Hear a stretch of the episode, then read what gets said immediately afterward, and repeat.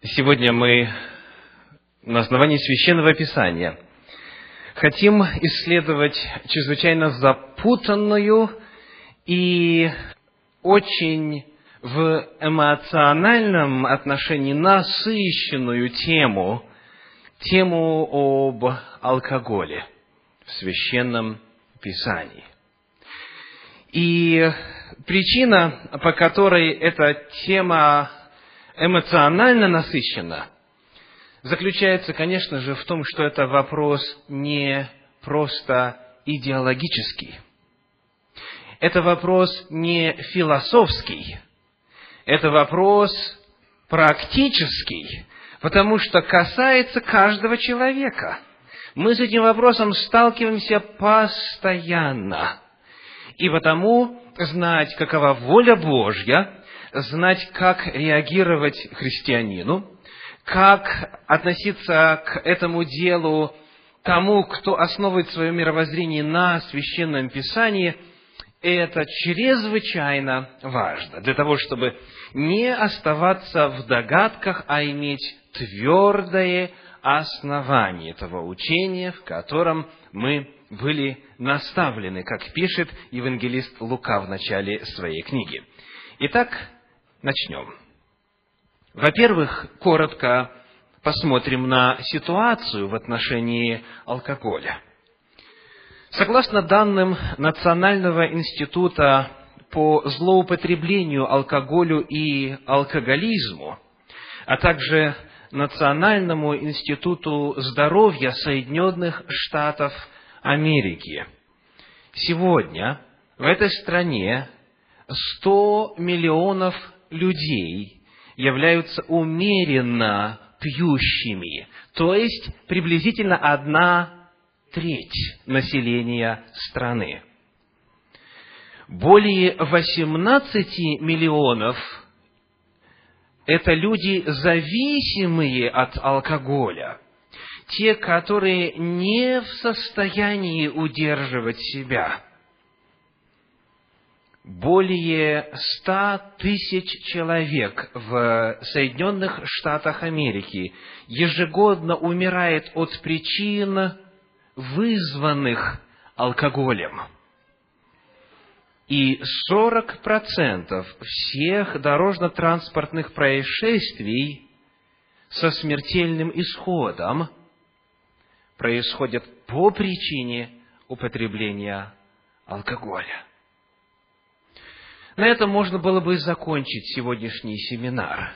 Потому что всякий здравомыслящий человек должен, смотря в глаза этим страшным цифрам, сказать, нет, я не хочу, чтобы я оказался частью этой страшной статистики, я не хочу, чтобы моя семья страдала. Но, тем не менее, сегодня, когда мы задаем вопрос, а кто же эти умеренно и неумеренно пьющие? Ответ еще более шокирующий, чем приведенная статистика. Большинство пьющих – христиане, регулярно посещающие церковь. Потому появляется вопрос – а кто же несет ответственность за такое страшное состояние дела? Один из известных богословов, Самуил Бакиоки, в своей статье «Библия и алкоголь. Умеренность или воздержание» делает следующее заявление – христианские церкви несут значительную часть ответственности за алкогольную эпидемию, разыгравшуюся в Америке сегодня, поскольку через вероучения, преподавание и проповедь они могут влиять на нравственные ценности и опыт общества более чем любое другое учреждение. То, что пастор проповедует из-за кафедры по этому вопросу употребление алкоголя определяет в значительной степени точку зрения христиан в отношении алкоголя содержащих напитков. Если мы зададим вопрос, кто люди, которые из умеренных или умеренно пьющих превращаются в зависимых от алкоголя, ответ – это христиане, которых еженедельно учат в церкви определенному отношению к алкоголю.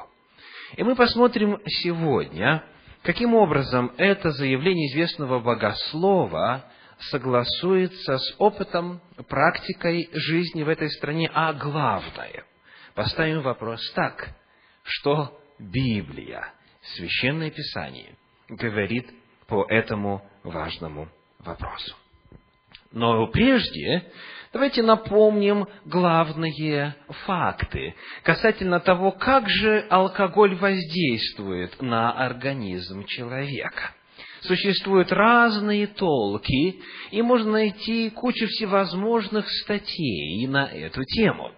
Но нас интересуют официальные источники – Значит, то, что вы видите на экране, это руководство водителя штата Вашингтон, которое э, издано на русском языке и представляет собой нормы и требования по вождению, в обход которых не видать нам водительского удостоверения в этом штате. Вот что пишется там на 82-й странице. Алкоголь снижает быстроту реакции необходимую для безопасного вождения. Из желудка алкоголь всасывается в кровь и поступает ко всем органам. Это очень важный момент. Алкоголь не проходит процесс пищеварения. Алкоголь напрямую всасывается а, в кровь и, соответственно, по всему организму. Алкоголь поступает в мозг через 20-40 минут после употребления. Далее. Алкоголь оказывает воздействие на те участки мозга, которые отвечают за способность оценивать ситуацию и координацию движений. Если быть чуть э, более точным, то алкоголь в первую очередь воздействует на лобные доли мозга, где находится сознание человека и центр его нравственных установок. Одна из причин особой опасности алкоголя – он отрицательно влияет на способность оценивать ситуацию. Далее, другими словами, пишет этот документ, алкоголь не дает трезво мыслить. Никогда не чувствуешь, что выпил лишнее, пока не становится слишком поздно. Это как солнечный ожог. К тому времени, как его почувствуешь, уже слишком поздно.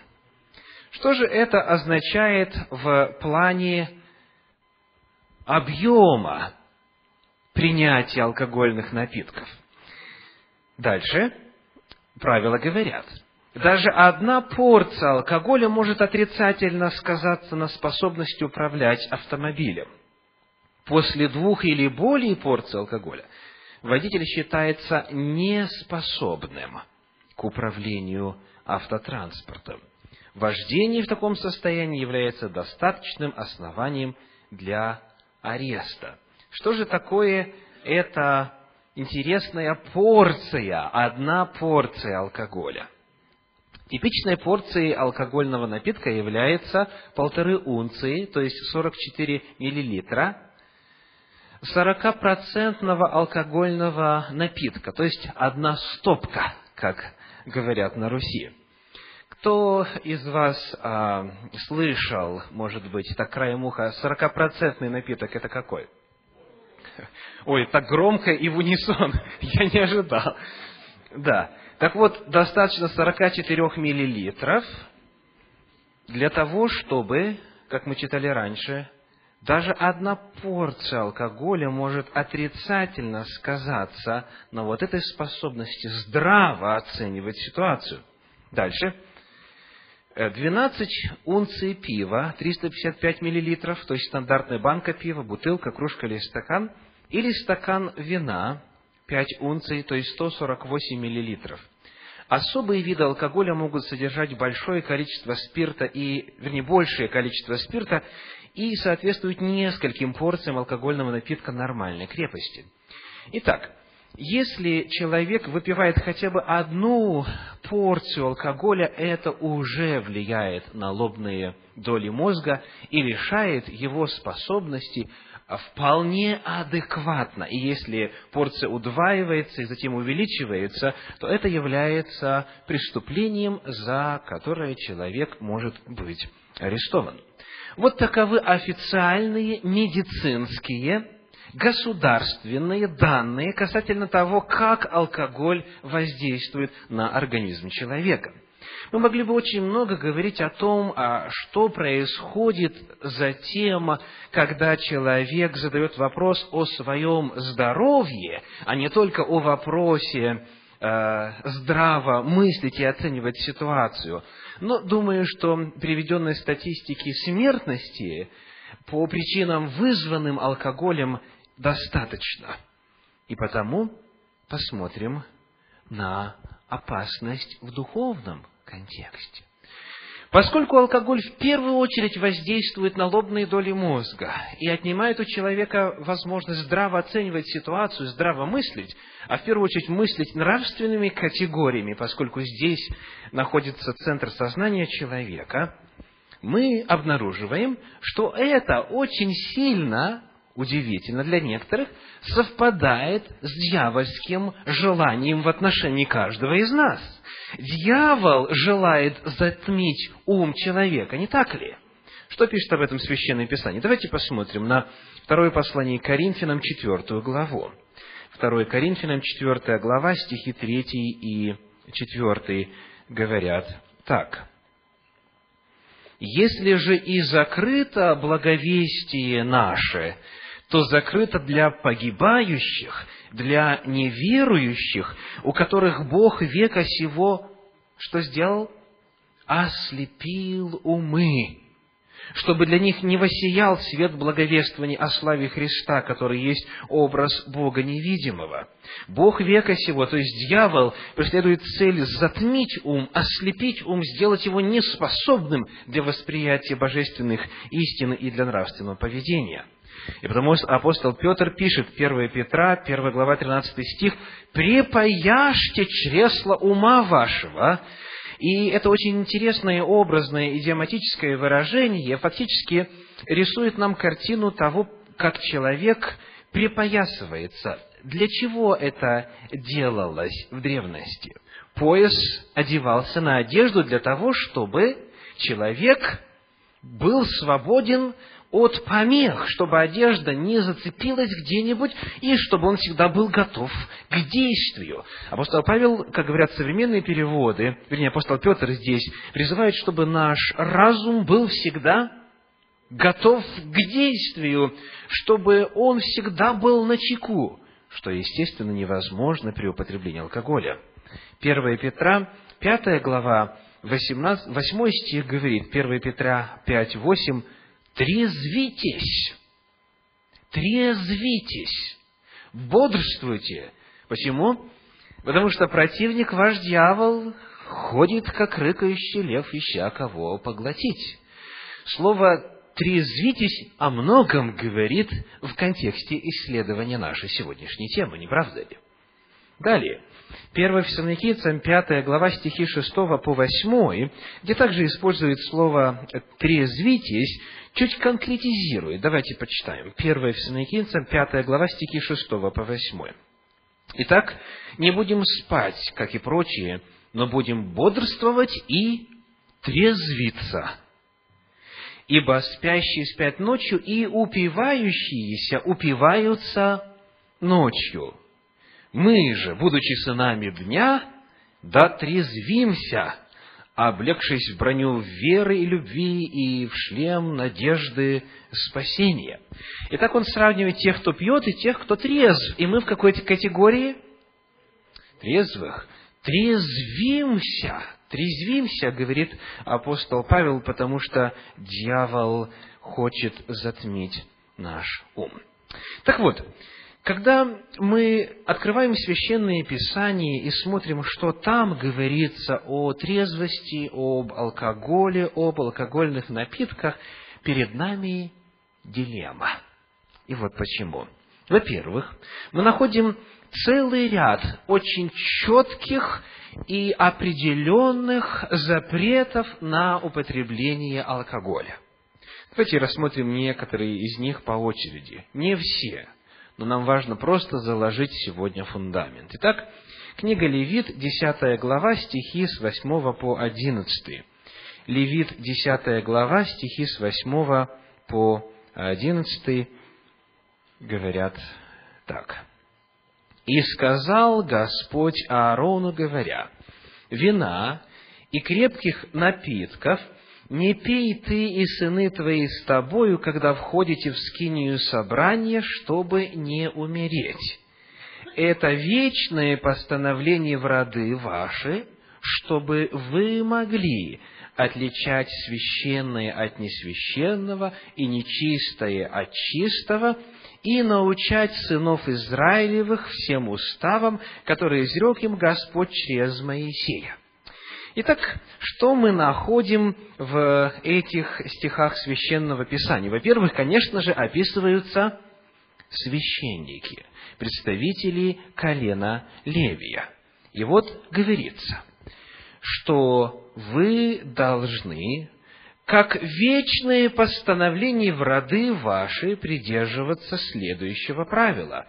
Вина и крепких напитков не пей – на первый взгляд может показаться, что речь идет только о том времени, когда они совершают священное действие в скинии. Но Библия говорит не только. Не только, когда входите во святилище, но и когда? Когда научаете сынов Израилевых всем уставам, которые изрек им Господь через Моисея. Он говорит, это постановление вечной в роды ваши, то есть не пейте ни вина, ни секера, чтобы вы могли отличать священное от несвященного. Это служение во святилище сказано и, чтобы вы были способны и учить сынов Израилевых. Скажите, где это происходило, это обучение сынов Израилевых? Книга числа, 35 глава, 7 стих описывает, как по всей территории Израиля 48 городов было выделено для левитов и священников. Эти города были центрами духовного просвещения. Там организовывались пророческие школы, там народ обучали закону Божию. Книга Иисуса Навина, 21 глава, говорит о том, что там расселили и левитов, и священников. Таким образом, в течение всего года левиты и священники занимались чем? Научением сынов Израилевых закону Божию. Это распространялось на всю их жизнь, на все их служение, а не только на служение во святилище. Но это священники. Давайте посмотрим на еще одну группу людей, которые нельзя пить вино. Книга притчи, 31 глава, стихи 4 и 5. Притчи, 31 глава, стихи 4 и 5. «Не царям, Лемуил, не царям пить вино, и не князьям секеру, чтобы, напившись, они не забыли закона и не превратили суда всех угнетаемых. Царям и князьям нельзя пить вино и секеру, потому что это препятствует совершению их миссии и их служения обществу. Книга Судей Израильских, 13 глава, стихи с 3 по 5, упоминает еще одну категорию людей, Судей, 13 глава, стихи с 3 по 5. «И явился ангел Господень жене и сказал ей, вот ты неплодна и не рождаешь, но зачнешь и родишь сына, и так берегись, не пей вина и секера, и не ешь ничего нечистого. Беременная женщина, ожидающая рождения, в данном случае кого? Самсона, слышит от ангела Господня предостережение «берегись, не пей вина и секера, и не ешь ничего нечистого. Может быть, это касалось только одной личности, поскольку сын-то у нее был необычный, правда? Может быть, а, иным беременным женщинам это позволено? У нас есть подсказка. Потому что в одном стихе, в четвертом стихе, упоминается несколько запретов. Скажите, что запрещено? Вино, секера и и ничего нечистое, или все нечистое запрещено. Вопрос. Есть нечистое кому-либо? Можно? Нет, конечно же нет. То есть, он просто напоминает, он говорит, помни Божьи правила, помни Божьи запреты. Касаются ли они вина, касаются ли они нечистой пищи. Таким образом, явно, что речь здесь идет о здоровье этой женщины, которая ждет появления очень важного младенца. И, естественно, современная медицина, вне всякого сомнения, говорит, какое мудрое правило, какой мудрый Божий закон, Божий закон любви. Пойдем дальше. Книга притчи, 23 глава, стихи 31 и 32, говорит так. Притчи, 23 глава, стихи 31 и 32. «Не смотри на вино, как оно краснеет, как оно искрится в чаше, как оно ухаживается ровно, впоследствии как змея оно укусит и ужалит, как аспид. И перед этим и после этих двух стихов описывается очень красочно, к чему приводит. Так вот, а, мой вопрос к вам. Как вы понимаете эти слова? Что значит «не смотри на вино»? Вот какое истолкование я однажды услышал. Я пью с закрытыми глазами. И потому не нарушаю это библейское предписание. Человек искренне мне, я не знаю, может быть, он лукавил, он говорит, здесь не сказано не пей, а сказано что? Не смотри. Я пью с закрытыми глазами. Я даже не буду пытаться разубедить этого человека и вас убеждать в том, что здесь содержится полный запрет на употребление алкоголя, потому что, когда ты смотришь с вожделением, это лишь только первый шаг, который ведет затем, естественно, к употреблению. Потому речь здесь идет уже о всех людях. Священники, цари и князья, беременные женщины не имеет значения, потому что это запрещено и приносит много горя и страданий. 1 Фессалоникийцам, 5 глава, которую мы упоминали сегодня, апостол Павел говорит, мы не будем упиваться, а будем что? Трезвиться. Мы будем оставаться трезвыми. Потому, когда мы смотрим на эти осуждения и на полный запрет на употребление алкоголя, нам потому интереснее будет посмотреть теперь на целый ряд иных стихов. Но прежде я хочу просто коротко упомянуть, что в первом послании Тимофея, в третьей главе, где описываются признаки и критерии для рукоположения в духовный сан, говорят о том, что он, помимо всего, должен быть трезв и также ну, давайте прочитаем. 1 Тимофею, 3 глава, стихи 2, 3 и 11. «Но епископ должен быть непорочен, одной жены муж, трезв, целомудрен, благочинен, честен, страннолюбив, учителен, не пьяница, не бийца, не сварлив, не корыстолюбив, но тих, миролюбив, не сребролюбив». И далее в одиннадцатом стихе «равно и жены их, должны быть честны, не клеветницы, трезвы, верны во всем. Здесь очень интересно сравнить два термина. Перед нами термин «трезв» и термин «пьяница». Скажите, каково соотношение этого сравнения? Что значит трезв? Как помните, в той известной шутке, которую однажды на корабле сыграли над капитаном. Помните? В судовом журнале было записано, капитан сегодня был трезв. Что эта фраза подразумевает? Что это, скорее всего, какой-то случайный день выдался. Он сегодня был трезв. Скажите, термин трезв и пьяница сравнивает степень зависимости от алкоголя или степень опьяненности? Речь идет о зависимости или о степени опьяненности? Подумайте хорошенько. Когда мы используем слово «трезвый»,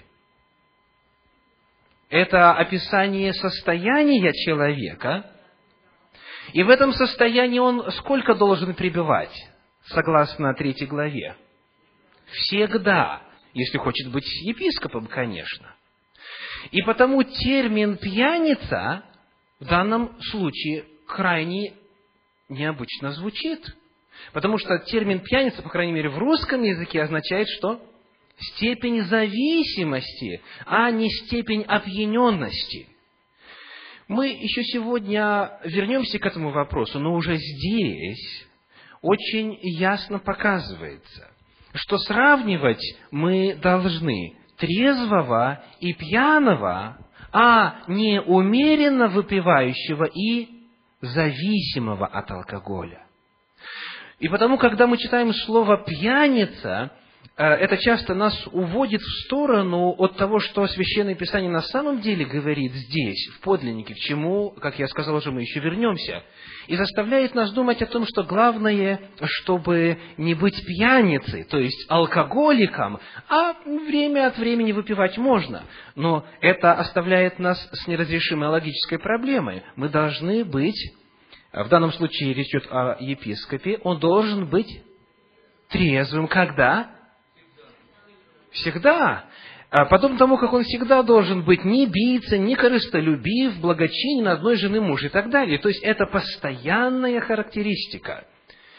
Итак, теперь одобрение. Библия не только осуждает алкоголь, но и одобряет алкоголь. Вот где. Бытие, 27 глава, 28 стих. Бытие, 27 глава, 28 стих, например, говорит, «Да даст тебе Бог от росы небесной и от тука земли и множество хлеба и вина. Пусть Господь тебя благословит, чтобы у тебя всегда вина было вдоволь». Очень положительно представлен вопрос, не правда ли? Книга Второзакония, 24 глава, стихи с 20, вернее, 14 глава. 14 глава Второзакония, стихи с 24 по 26, содержит следующее предписание. «Если же длина будет для тебя дорога, так что ты не можешь нести сего, потому что далеко от тебя то место, которое изберет Господь Бог твой, что положить там имя свое, и Господь Бог твой благословил тебя, то променяй это серебро, вернее, то променяй это на серебро, и возьми серебро в руку твою, и приходи на место, которое изберет Господь Бог твой, и покупай на серебро сие. Всего, чего пожелает душа твоя, волов, овец, вина, секера и всего, чего потребует от тебя душа твоя, и ешь там пред Господом Богом твоим, и веселись ты и семейство твое. Перед нами не только одобрение, но даже и еще и предписание об употреблении вина и секера. Книга Псалтирь, 103 глава, стихи 14 и 15 на эту тему содержат следующие слова. Псалом 103, стихи 14 и 15. «Ты произвращаешь траву для скота, и зелень на пользу человека, чтобы произвести из земли пищу, и вино, которое веселит сердце человека, и елей, от которого блистает лице его, и хлеб, который укрепляет сердце человека. Описывается Господь. Сказано, ты, Господь, это делаешь, в том числе даешь вино, которое веселит сердце человека. Исайя 55 глава, первый стих содержит приглашение. «Жаждущие, идите все к водам. Даже вы, у которых нет серебра, идите, покупайте и ешьте. Идите, покупайте без серебра и без платы вино и молоко». 1 Тимофею, 5 глава, 23 стих, тоже содержит призыв. 1 Тимофею 5, 23 говорит следующее. «Впредь пей не одну воду, но употребляй немного вина ради желудка твоего и частых твоих недугов». Вопрос. Чему верить? В Священном Писании есть как одобрение, так и полное запрещение на употребление алкоголесодержащих напитков. И война, которая идет в современном христианстве по вопросу отношения к алкоголю, как раз таки идет с использованием арсенала этих самых стихов – с одной стороны, заучиваются наизусть все стихи, которые говорят о запрете, с другой стороны, все, которые говорят об одобрении. И, а, как выразился еще а, Крылов, воз и ныне там. Есть ли возможность как-то разобраться с этим вопросом? Есть ли возможность а, синхронизировать и упорядочить, привести к гармонии учение священного писания по этому немаловажному вопросу. Итак, перед нами дилемма, перед нами проблема, перед нами противоречие. Когда мы используем термин противоречие, давайте вспомним, что имеется в виду исходя из законов логики. Противоречие – это категория мышления. Закон противоречия в свое время еще Аристотелем, древним философом и логиком был сформулирован так. Две противоположные мысли об одном и том же предмете, взятом в одно и то же время и в одном и том же отношении, не могут быть одновременно истинными. Если речь идет об одном и том же веществе или ситуации, предмете и так далее, в то же время и в том же отношении не могут быть оба утверждения истинными. Еще один закон, очень схожий с тем, что я только что процитировал, закон исключенного третьего, гласит, из двух противоречащих высказываний в одно и то же время и в одном и том же отношении одно непременно истина. То есть, либо речь в Библии идет о разных винах, одно одобряется, другое запрещается, либо речь идет о том, что речь о просто поменялось в Библии, то есть в одно время запрещалось, или наоборот, разрешалось, а потом запрещалось, или наоборот, вначале разрешалось, потом запрещалось, а, или потом запрещалось, неважно. То есть в разное время. Что же происходит на самом деле? Давайте начнем исследование предмета. Что значит вино в Священном Писании. Всегда ли вино означает алкоголь, содержащий переброженный напиток? Книга Бытие, 49 глава, стихи с 10 по 12, содержит первый пример – который может помочь нам ответить на этот вопрос. Бытие, 49 глава, стихи с 10 по 12. «Не отойдет скипетр от Иуды, и законодатель от чресл его, доколе не приедет примиритель ему покорность народов. Он привязывает к виноградной лозе осленка своего и к лозе лучшего винограда, сына ослицы своей, моет в вине одежду свою и в крови гроздов одеяние свое. Перед нами описание того, что такое вино. Это кровь гроздов. Это то, что выжато из гроздов, то есть из гроздьев винограда. Книга Левит, вторая глава, одиннадцатый стих, также содержит интересную информацию по этому делу. Левит, вторая глава, одиннадцатый стих. «Никакого приношения хлебного, которое приносите Господу, не делайте квасного, ибо ни квасного, ни меду не должны вы сожигать в жертву Господу». Итак, слово «квасное» – это древнееврейское слово «хамец». И те из вас, кто знаком с иудаизмом и с обычаями иудаизма, знают, что такое хамец. Это все, что содержит в себе элемент брожения, закваски. Даже кефир – это хамец – Соленый огурец – это хамец. Все, в чем есть элемент брожения или закваски. Все, что перебродило или является результатом брожения. Почему меду нельзя было сожигать? Помните в русских сказках? Я там был, мед, пиво пил. Мед пил. О чем идет речь? Дело в том, что мед в действительности, если оставить его как полагается в Палестине, на жаре, он очень быстро начинает бродить.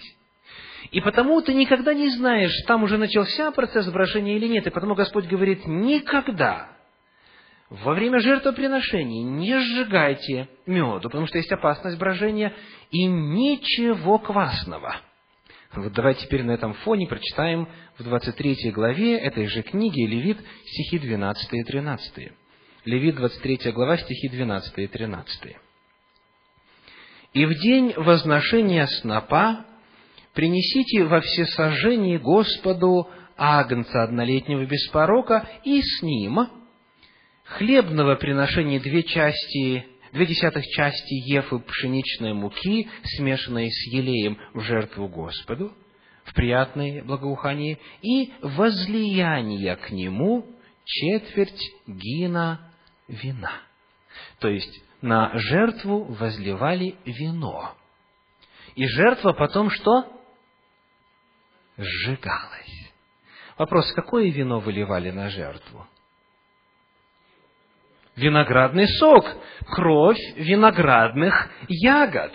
Потому что если там был элемент э, хамица, это было запрещено, этого нельзя было делать. Но Господь в этой же книге говорит, возливайте вино. Возливайте что? Виноградный сок. В противном случае это нарушение закона. Книга Второзакония, 32 глава, стихи 13 и 14 говорят о вине и о значении этого слова следующее. 32 глава, стихи 13 и 14.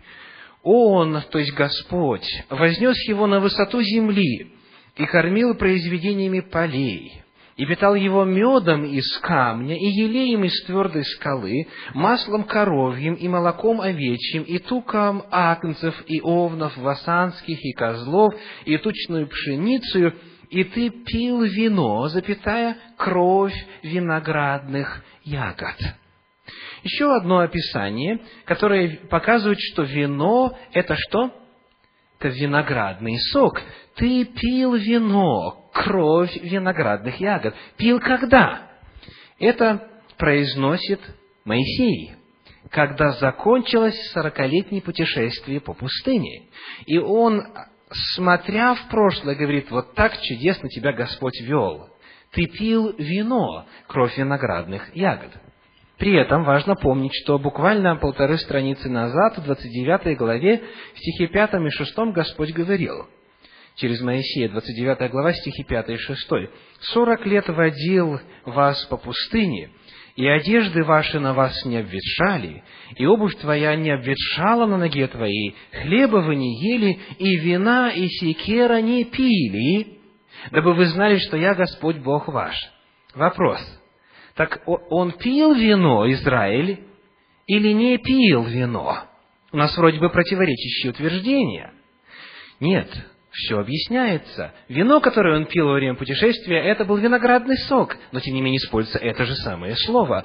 А вот вино и секера в алкогольном смысле ты не употреблял, говорит Господь. К секере мы тоже сегодня обратимся чуть позже. Давайте посмотрим еще на один интересный пример, объясняющий, что такое вино. Книга пророка Исаия, 16 глава, 10 стих. Исаии 16.10 говорит так. «Исчезло с плодоносной земли веселье и ликование, и в виноградниках не поют, не ликуют, виноградарь не топчет винограда в точилах, я прекратил ликование». Здесь очень э, интересное место вот чем. Дело в том, что в оригинале, э, в древнееврейском здесь используется слово «яин», которое чаще всего переводится именно как «вино». Яин. Но здесь, поскольку ясно, что в точиле находится не вино, а что? Ягоды и сок, потому они здесь перевели «виноградарь не топчет винограда в точилах. Хотя оригинал использует слово «яин», которое традиционно переводится как «вино». Еще один пример того, как совершенно очевидно, слово «вино» означает просто виноградный сок. Иеремии, 40 глава, стихи 10 и 12 на эту тему открывают нам вот что. «А я останусь в массифе, чтобы предстательствовать перед лицем халдеев, которые будут приходить к нам. Вы же собирайте вино и летние плоды, и масло, и убирайте в сосуды ваши, и живите в городах ваших, которые заняли и 12 стих, «И возвратились все сии иудеи из всех мест, куда были изгнаны, и пришли в землю иудейскую, Гадолию в Массифу, и собрали вина и летних плодов очень много». Что значит собирать вино? Значит, собирать виноградные ягоды, значит, собирать виноград. И в особенности в контексте собирания летних плодов а, совершенно ясно, что речь идет о вине именно в смысле виноградных ягод. У, у Иеремии есть еще одно интересное высказывание на эту тему. Плач Иеремии, вторая глава, стихи 11 и 12. Плач Иеремии, вторая глава, стихи 11 и 12. «Истощились от слез глаза мои, волнуется во мне внутренность моя, изливается на землю печень моя от гибели черри народа моего, когда дети и грудные младенцы умирают от голода среди городских улиц. А, матерям своим говорят они, где хлеб и вино? Умирая, подобно раненым, на улицах городских изливает души свои в лоно матерей своих. Чего просят младенцы? Напиться просят. Они просят вина. Совершенно ясно, что речь здесь идет о виноградном соке. Далее, книга Иаиля, первая глава стихи с 3 по 7, тоже содержит интересный отрывок на исследуемую тему. Иаиля, первая глава стихи с 3 по 7 говорит так – Передайте об этом детям вашим, а дети ваши пусть скажут своим детям, а их дети следующему роду. Оставшиеся от гусеницы ела саранча, оставшиеся от саранчи ели черви, а оставшиеся от червей доели жуки. То есть, что произошло? Вся растительность погибла. Пробудитесь, пьяницы, и плачьте и рыдайте все пьющие вино о виноградном соке, ибо он отнят от уст ваших. Приходилось ли вам когда-нибудь такую картину наблюдать? Пьяница плачет о чем? О виноградном соке, говорит пророк. Перед нами еще один пример того, как термин вино и виноградный сок используются как синонимы. Ну и, конечно же, в Новом Завете мы находим такие же примеры. Например, Евангелие от Матфея, 9 глава, 17 стих. Матфея, 9 глава, 17 стих говорит, «Не вливают также вина молодого в мехи ветхие, а иначе прорываются мехи, и вино вытекает, и мехи пропадают, но вино молодое вливают в новые мехи, и сберегается то и другое». Итак, термин «молодое вино» что означает? Говорится о том, что если молодое вино налить в старые мехи, то они, эти мехи, прорвутся. Почему? Потому что начинается процесс брожения. Скажите, перебродившее вино, алкогольное вино бродит? Перебродившее вино бродит? Нет. Молодое вино это что такое? Это только что извлеченное содержимое из виноградных ягод. Используется термин «вино», но речь идет о виноградном соке. И если его залить в емкости, которые уже ранее использовались для вина, там остались вещества, которые начинают процесс брожения, и таким образом все пропадает. Итак, термин «вино» и в Новом Завете также используется в смысле виноградного сока. Итак, подведем промежуточные итоги, сделаем промежуточные выводы. Слово «вино» в Библии означает как броженый, алкогольный, так и безалкогольный напиток. Дальше. В отрывках, запрещающих вино, речь идет об алкогольном или безалкогольном напитке? Об алкогольном напитке, вне всякого сомнения, не так ли? Итак, какой напиток, какое вино запрещается в Библии? Алкогольное вино запрещается в Библии. Очень хорошо. А какое вино разрешается в Библии? Безалкогольное, виноградный сок. Говоря логически, исходя из упомянутых нами законов логики, если речь идет об одном и том же веществе, об одном и том же предмете, и говорят, говорится об этом разное, то тогда перед нами противоречие. Но мы убедились в том, что в Священном Писании не один предмет имеется в виду, не одно явление, не одно вещество, а два.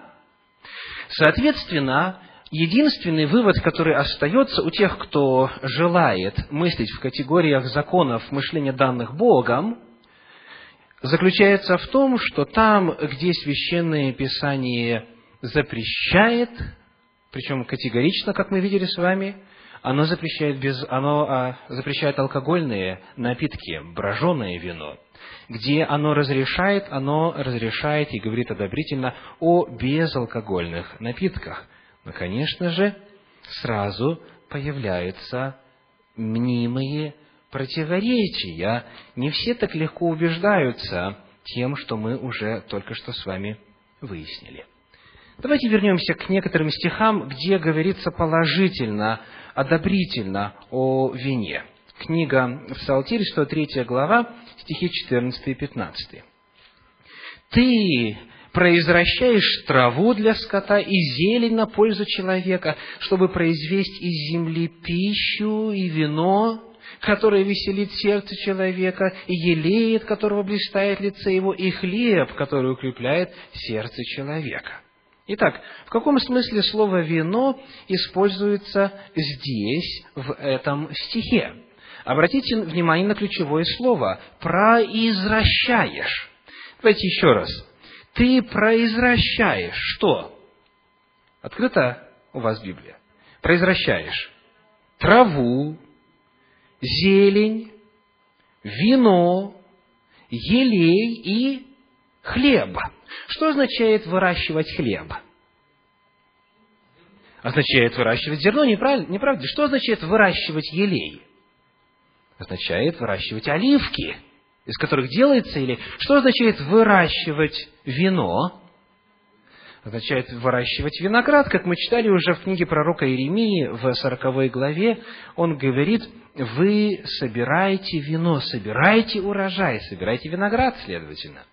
Но некоторые все-таки сомневаются, говорят, ну как же может так быть, чтобы сок веселил сердце? А Библия помогает.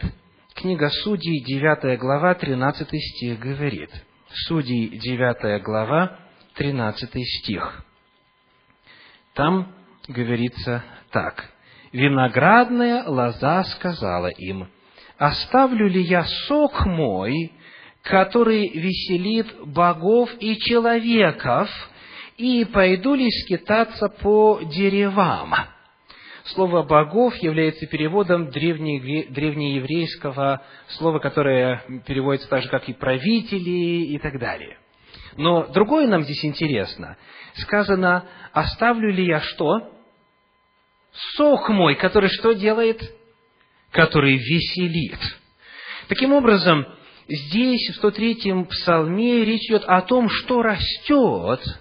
Вот это Господь делает – а уже процесс изготовления алкоголя это человек делает, а не Господь. В этом месте нет одобрения на использование алкоголя, содержащего напитка. А как же быть с, книги, с книгой Второзакония, которая предписывает фактически покупать вино и секеру? Давайте посмотрим на 14 главу книги Второзакония, стихи с 22 по 26. С 22 по 26. Отделяй десятину от всего произведения семян твоих, которое приходит с поля твоего каждогодно, и ешь пред Господом Богом твоим на том месте, которое изберет Он, чтобы пребывать имени Его там, десятину хлеба твоего, вина твоего и елея твоего, и первенцев крупного скота твоего и мелкого скота твоего, дабы ты научился бояться Господа, Бога твоего во все дни. Если же длина будет для тебя дорога, так что ты не сможешь нести его, потому что далеко от тебя то место, которое изберет Господь Бог твой, чтобы положить там имя свое, и Господь Бог твой благословил тебя, то променяй на серебро, и потом покупай, что хочешь, в том числе и вино, и секиру. Итак, давайте посмотрим на время. На время. Когда эта заповедь исполнялась. Сказано, отделяй десятину когда? с поля, сказано, от, всего произведения семян твоих, которые приходят с поля твоего каждогодно. Итак, речь идет о сборе семян, речь идет о времени, когда они собирали урожай. И таким образом перед нами описание праздников Господних – самый известный из них, фактически единственно возможный в этом месте, это праздник Кущи. Потому что в течение праздника Кущи, в течение семи дней люди приходили и что делали? И веселились. Они приходили также и на Пасху весной, но там была опресночная неделя. Они не ели ничего квасного, ничего, в чем был элемент брожения, и потому а, там веселье отсутствовало, там были немножечко другие категории, и о том времени в этом месте Священного Писания не говорится. Речь идет об осеннем празднике. Но самое главное другое. Мы выяснили время, когда все собрано, когда сельскохозяйственный год закончился, и они несут это в Иерусалим осенью – и вот приходят туда и пьют секеру. Давайте посмотрим на слово секера. Это древнееврейское слово шекар. Шекар. Вы видите, как оно выглядит в оригинале. От этого слова произошло в английском языке слово sugar. Обратите внимание на этимологическую связь. Sugar, шикар, sugar, как по-немецки? почти так же, да? И, и по-украински почти так же. И по-армянски очень интересно. Ну, а по-русски тоже почти так же, да? Сахар. Шекар, sugar, сахар. То есть, дословно слово шекар означает сладкое, сладкое. То есть, речь идет о сладком соке, который мог быть произведен из любого фрукта, из чего угодно. Речь идет о сиропе, речь идет о любых напитках, которые сладкие. И Конечно же, если этот напиток оставить так, чтобы в нем начался процесс брожения, а потом еще помочь ему и так далее, и так далее, это превратится во что? Ну, разные у вас ответы. Кто говорит в ликер, водку, а, брагу и так далее. Превратится в алкогольный напиток.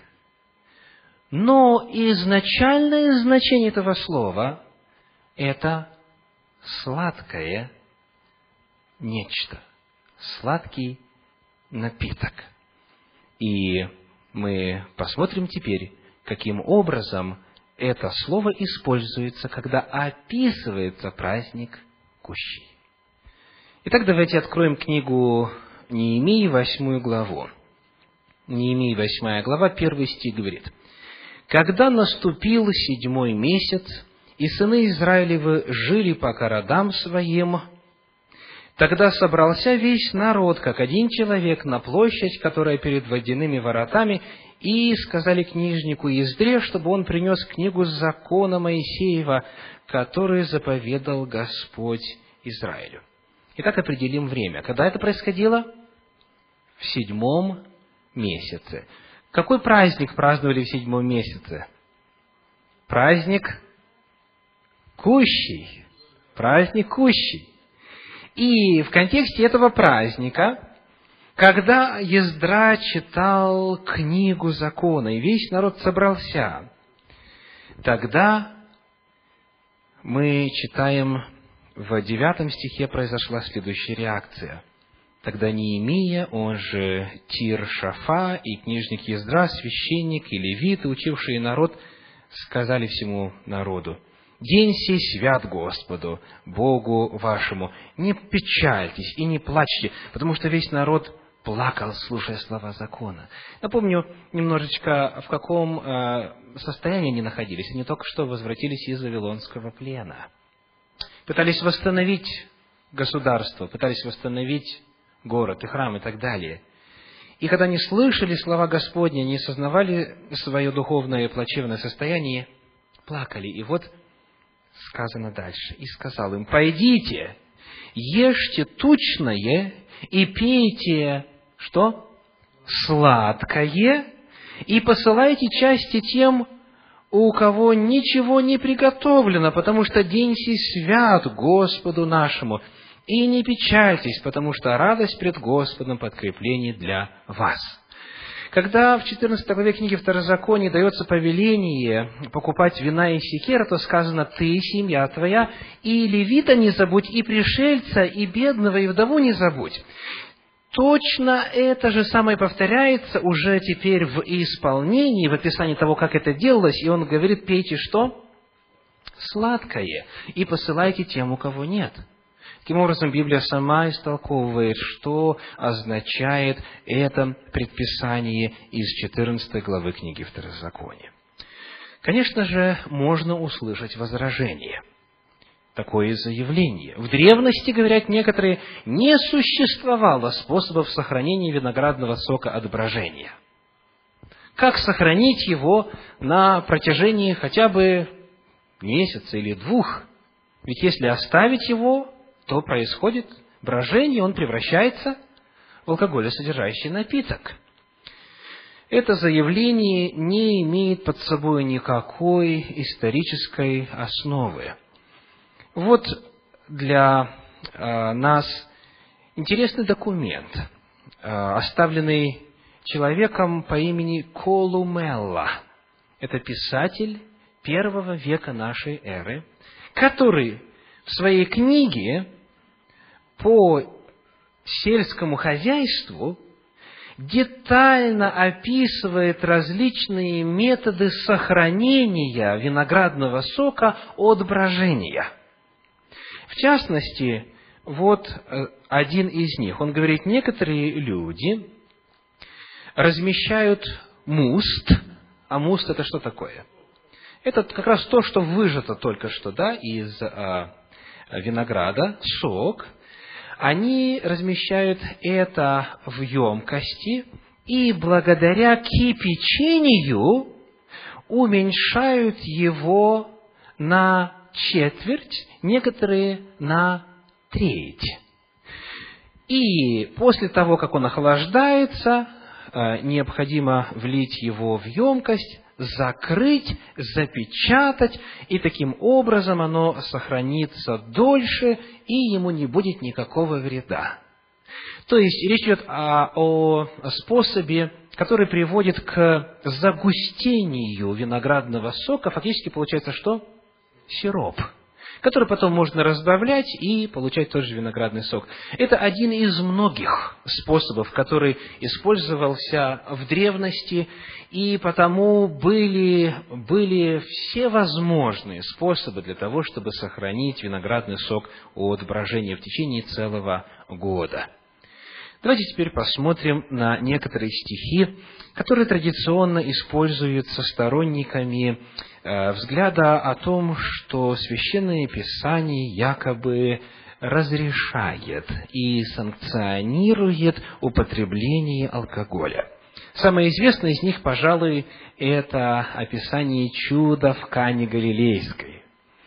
Когда я сообщаю о том, что не пью, многие христиане, пытаясь убедить меня в том, что я должен отказаться от этого взгляда, приводят в первую очередь именно вторую главу Евангелия от Иоанна. Давайте вспомним, о чем там идет речь.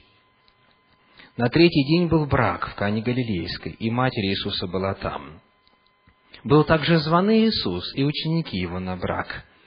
И как не доставало вина, то Матерь Иисуса говорит ему, вина нет у них. Иисус говорит ей, что мне и тебе, жена, еще не пришел час мой. Матерь его сказала служителям, что скажет он вам, то делайте.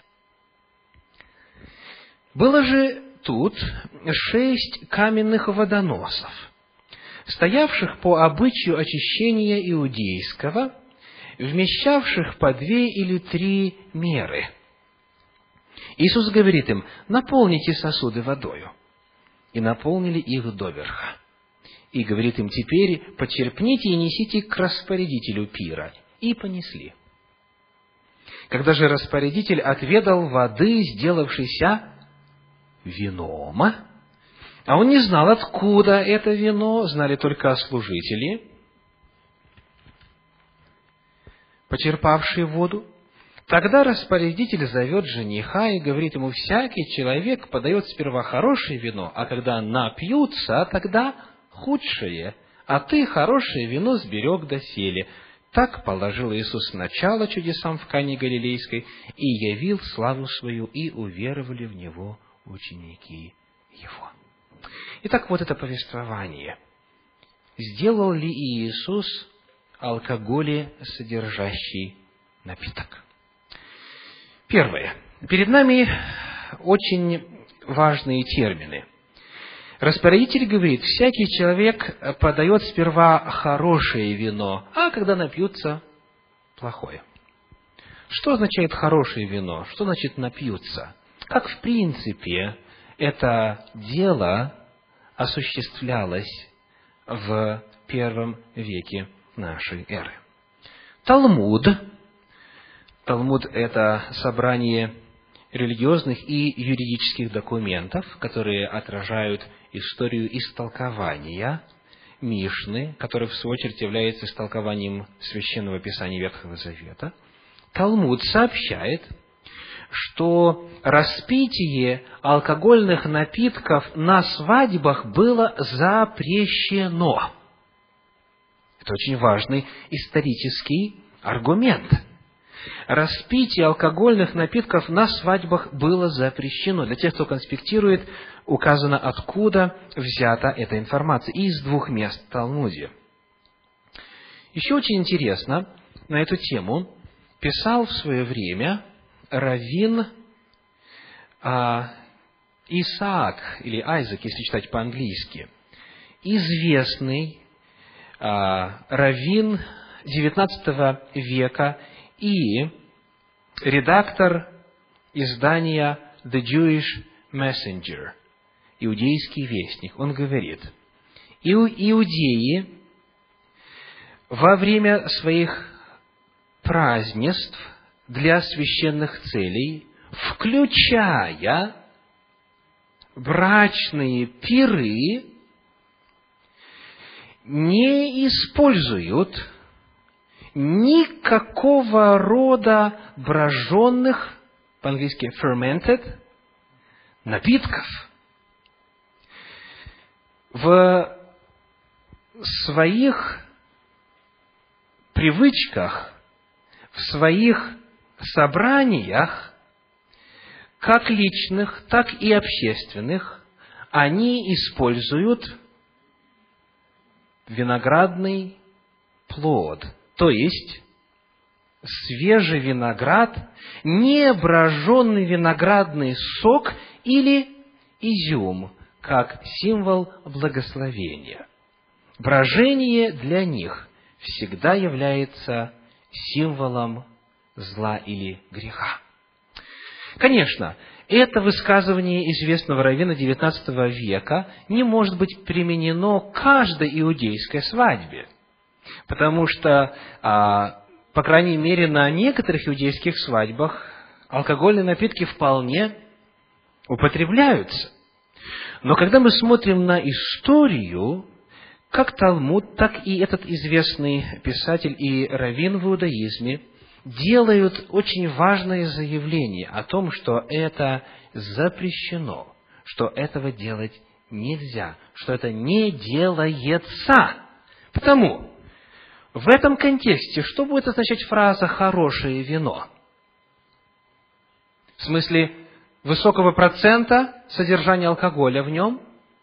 Нет. В контексте запрета на алкогольные напитки на свадьбах это означает что? хорошего качества, чистое, не разбавленное, то есть чистейший виноградный сок. Более того, когда мы смотрим внимательно на это повествование, здесь есть одна деталь, которую многие не замечают, а именно, из каких сосудов была взята вода для того, чтобы сделать это вино. Шестой стих говорит, «Было же тут шесть каменных водоносов, стоявших по обычаю очищения иудейского, вмещавших по две или три меры». Хочу обратить ваше внимание на то, что слово «обычай» набран курсивом. Что это значит? Его нет в оригинале. Итак, речь здесь не идет об обычаях, а речь идет здесь о заповеди очищения, омовения, которая была дана кем? Самим Господом. В книге Левит в 15 главе, в 13 стихе, просто один из примеров. Библия в Торе много об этом говорит. 15 глава, 13 стих говорит, «А когда имеющий истечение освободится от истечения своего, тогда должен он отчитать себе семь дней для очищения своего, и вымыть одежды свои, и омыть тело свое живою водою, и будет чист». То есть это омовение предписано законом для снятия церемониальной ритуальной нечистоты. И потому-то эти сосуды были особенными. Обратите внимание, они какие? Каменные. Во-первых, а сами по себе они представляют большую ценность, потому что из камня не так-то легко изготовить сосуд, в отличие, например, от глины. Но они использовались и хранились особым образом, чтобы там была какая вода?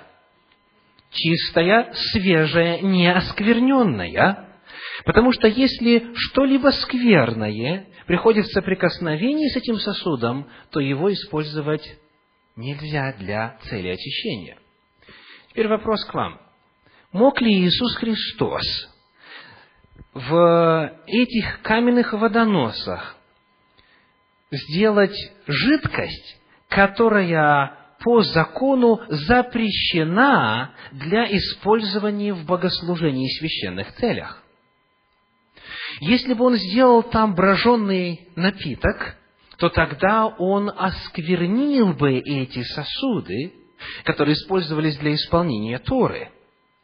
А согласно посланию Галатам, 4 главе, 4 стиху, он что сделал? Подчинился закону. Он не нарушил ни одну йоту, ни одну черту из закона. Противном случае он не мог бы стать совершенным агнцем Божьим. Если он хотя бы что-то нарушил, значит, мы до сих пор не спасены. Итак, мы обнаруживаем, что Иисус Христос здесь ни при каких условиях не смог сделать броженный напиток. Если же это не броженный напиток, то он чист. Его можно использовать в церемониальных, в религиозных, духовных целях и сосуды, в которых он находился. Еще один интересный момент, который сообщает нам евангелист Иоанн, вторая глава, одиннадцатый стих подводит итог всему повествованию и говорит, «Так положил Иисус начало чудесам в Кане Галилейской и явил славу свою, и уверовали в Него ученики Его». Итак, есть ли слава в пьянстве? Обратите внимание на это повествование – пир уже шел, и если предположить, как делают некоторые, что там был алкоголь, содержащий напиток, то есть они уже пили, пили, пили, потом закончилось, и Христос, чтобы явить свою славу, сделал для них более высокого качества вино, и причем в каком количестве – кто-нибудь из вас когда-нибудь исследовал, сколько вмещают этих шесть каменных водоносов, которые, каждый из которых вмещает по две или три меры?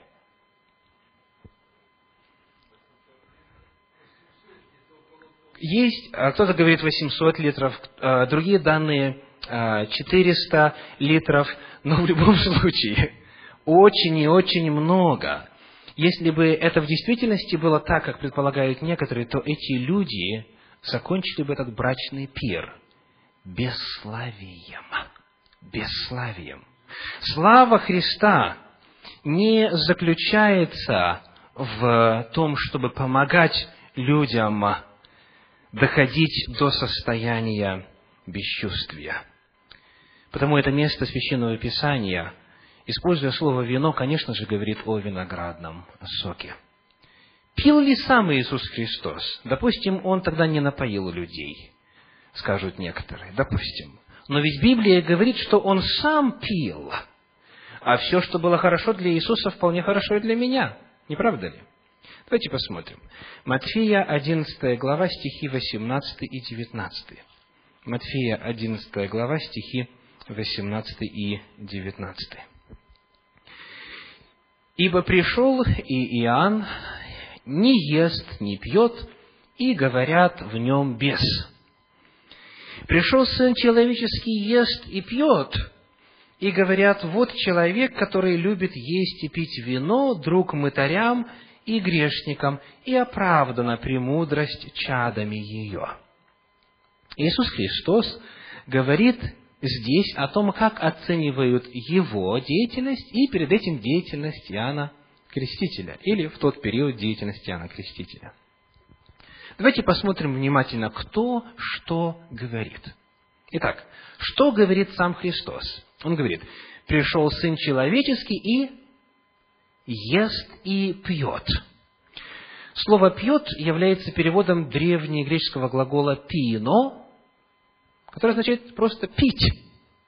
То есть Христос ес, ел и пил, в отличие от Иоанна, который жил отшельником и не вел вот этой социальной жизни.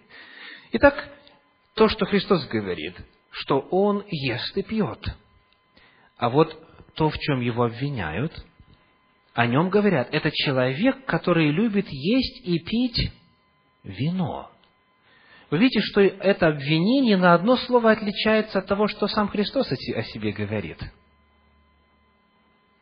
Говорил ли Христос, что он пьет вино? Нет. Кто это говорил? Его обвинители. И здесь уже используется другой глагол «ойнопотес», который означает употреблять вино. Так вот, главный вопрос. Вы на чьей стороне? На стороне того, что Христос говорил о себе, или на стороне того, в чем его обвиняли его противники? Священное Писание не говорит о том, что Иисус Христос пил вино. Более того, даже когда ему было очень тяжело, когда он висел на Голговском кресте в страданиях и физических, и душевных, и духовных, и ему предложили вино, он отказался. 15 глава Евангелия от Марка, 23 стих говорит, «И давали ему пить вино со смирною, но он не принял». Он не хотел, чтобы даже вот в этот момент агонии его разум был чем-то затуманен. Он хотел пройти все в трезвом уме, как и ожидает от своих последователей. Что можно сказать о вечере Господней, о причастии, о Евхаристии? Ведь э, не секрет, что э, целые направления в христианстве используют алкоголесодержащие вино во время причастия. Здесь вопрос важен не только тем, что он сам пил тогда на вечере, но и повелел нам это делать в его воспоминании. Итак, используется ли слово «вино» в описании вечери Господней? В Евангелии от Луки, в 22 главе, этого слова вообще нет, используется слово «чаша». В Евангелии от Матфея, в 26 главе, слово «вино» набрано курсивом, и то описывая не то, что Христос пил, он говорит, «Я буду пить с вами новое вино в царстве». Слово «вино» набрано курсивом, его нет в оригинале – в Евангелии от Марка в синодальном переводе стоит слово «вино». Снова, когда говорится «я буду пить новое вино» в будущем, не описывая то, что он тогда делал, а описывая будущее. Но и в Евангелии от Марка, в подлиннике, в греческом, в оригинале, как и в большинстве переводов, этого слова нет. То есть слово «вино» вообще отсутствует. То есть мы даже потенциально не можем говорить об алкоголе, содержащем напитки, потому что там этого слова нет. Какое слово там используется? Какой термин? от плода виноградного. Мы уже встречали несколько раз сегодня этот термин. От плода виноградного. Что это значит? Иосиф Флавий, историк первого века, описывая Бытие сороковую главу, где один из слуг фараона, виночерпий фараона, выжал из виноградной кисти что? Сок и, по, выжав, подал фараону, описывая это, Иосиф Флавий использует ту же самую фразу, что евангелисты. То есть, он подал ему от плода виноградного. Подал ему не алкоголь содержащий напиток, а виноградный сок. А Иосиф Флавий жил и писал как раз в то время, когда совершали свое служение апостолы. То есть он использует те же самые слова. Таким образом, говоря исходя из значения слова, этот термин нигде и никогда не используется в контексте алкоголя содержащего напитка. Слово «вино» в принципе там не существует. Речь идет о виноградном соке. Тем более что, согласно законам Пасхи, как говорит книга Исход, 12 глава, стихи с 14 по 20, 13 глава, стихи 6 и 7, нужно было весь хамец удалить, то есть все, что имеет в себе брожение, все броженное, перебродившее. Сказано не только хлеба квасного нельзя есть, но сказано ничего квасного не должно быть во всех пределах твоих. А вечеря Господня, как известно, состоялась когда? На Пасху, когда началась опресночная неделя. Есть еще один термин, который описывает то, что же было там на вечере Господней. Этот термин мы находим в первом послании Коринфянам в 10 главе. 1 Коринфянам 10 глава, 16 стих. Говорится так, 10-16. «Чаша благословения, которую благословляем, не есть ли при общении крови Христовой? Хлеб, который преломляем, не есть ли при общении тела Христова?» Итак, упоминается чаша благословения, которую благословляем. В книге пророка Исаии в 65 главе, 8 стихе, мы находим эти же слова. Исаия 65 глава, 8 стих. Говорится так. 65, 8. Так говорит Господь. Когда в виноградной кисти находится сок, тогда говорят, не повреди ее, ибо в ней благословение. Тоже сделаю я и ради рабов моих, чтобы не всех погубить. Когда в виноградной кисти находится что? Сок. Тогда говорят, в ней благословение. При этом дальше апостол Павел в 10 главе 1 послания Коринфянов, Коринфянам сравнивает чашу Господню и чашу бесовскую. И говорит о язычниках, которые приносят жертвы кому? Бесам. Он описывает языческую религию, где тоже принимается чаша. А там, внутри чаши, что? Алкоголесодержащие напитки. И в Священном Писании Ветхого Завета очень часто в контексте описания служения языческим богам описывается пьянство, использование алкогольных напитков. Потому, исследуя то, что содержалось в чаше, которую Иисус Христос дал ученикам, и что Он заповедал церкви делать, мы приходим к заключению о том, что речь идет о чистом, неброженном, неповрежденном виноградном соке. Потому что брожение еще со времени, со времени Торы ассоциируется или является символом чего? Греха. А скажите, пожалуйста, что символизирует содержимое чаши? Кровь Иисуса Христа. Можем ли мы допустить, что кровь Иисуса Христа была грешной? Задумайтесь. Это чрезвычайно важный вопрос. И апостол Павел и предостерегает о наличии этих двух чаш. Итак, вывод касательно того, что принимал Иисус Христос. В иудейской энциклопедии говорится, согласно синоптическим Евангелиям, создается впечатление, что в четверг вечером последней недели своей жизни Иисус с учениками вошел в Иерусалим для того, чтобы вкусить пасхальную трапезу в священном городе. Если это так, то тогда маца и вино на вечере, на этом служении вечери Господнем, утвержденные им как памятник или как воспоминание, должны быть бесквасным хлебом и неброженным вином служения седера.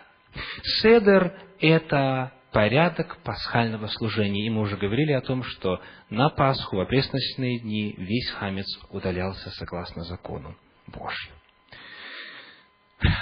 Но, может быть, апостол Павел оставил нам хоть какой-то шанс.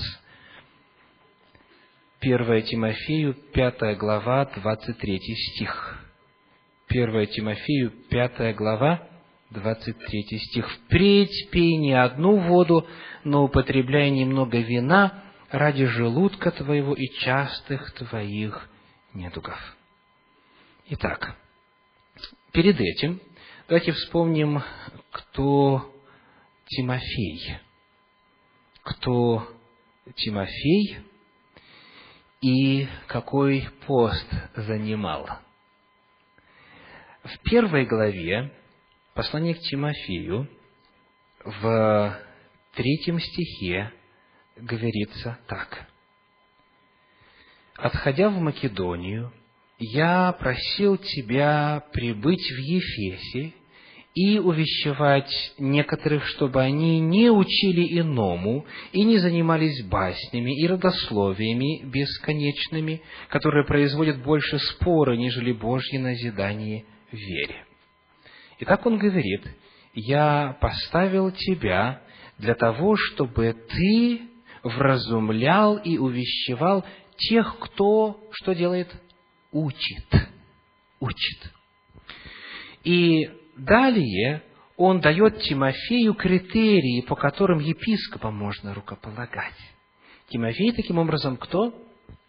Руководитель церкви, которому верена обязанность управления и надсмотра, в том числе и за вопросом рукоположения. И когда апостол Павел пишет о том, каким критериям должен соответствовать рукополагаемый в епископы, он использует какое слово? Он должен быть трезво. То есть Тимофей в первую очередь должен быть трезв, как тот, который рукополагает в епископы.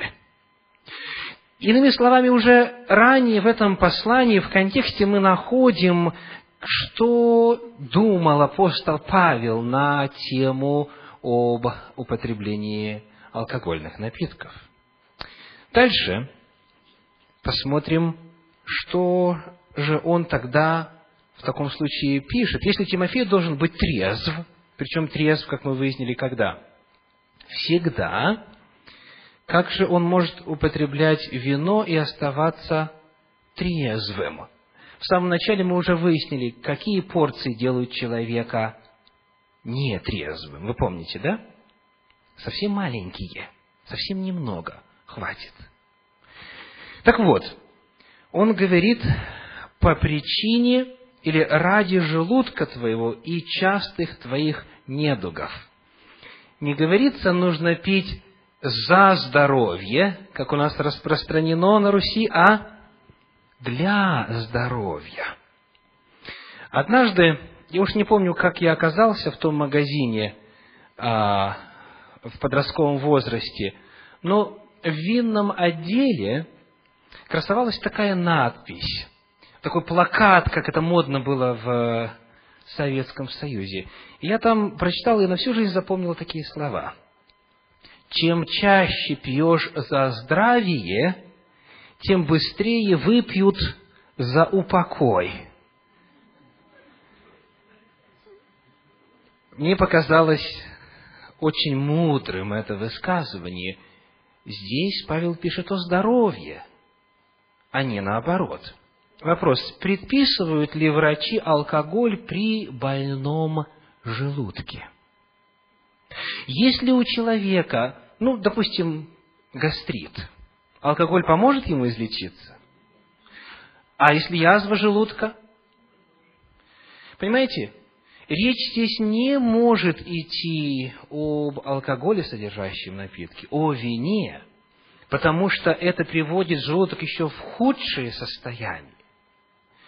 Термин «вино», который здесь используется, должно означать виноградный сок. И он советует Тимофею не только воду употреблять, но употреблять и виноградный сок. Скажите, многие ли из вас пьют виноградный сок? Не обязательно, правда? То есть, кто-то пьет только воду, кто-то пьет только апельсиновый сок, кто-то какой-то другой. Но в виноградном соке в действительности есть и были соответствующие исследования проведены медицинского плана, научного плана, которые об этом свидетельствуют. В действительности есть вещества, благотворно влияющие на пищеварение. Итак, 1 Тимофею 5.23 также не содержит разрешения на употребление алкоголя.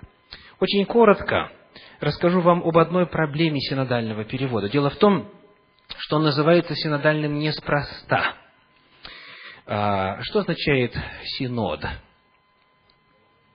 Это высшее руководство церкви. И вот в России, когда в 1876 году был выпущен этот синодальный перевод, за который мы очень благодарны, потому что он многих привел к истине – он выпускался и переводился под надзором Святейшего Синода, а потому в некоторых своих местах отражает мировоззрение православной церкви. И в том числе очень конкретные определенные отношения к алкоголю, которые бытует в православной церкви. Давайте проведем очень быстро не, некоторые сравнения с другими переводами.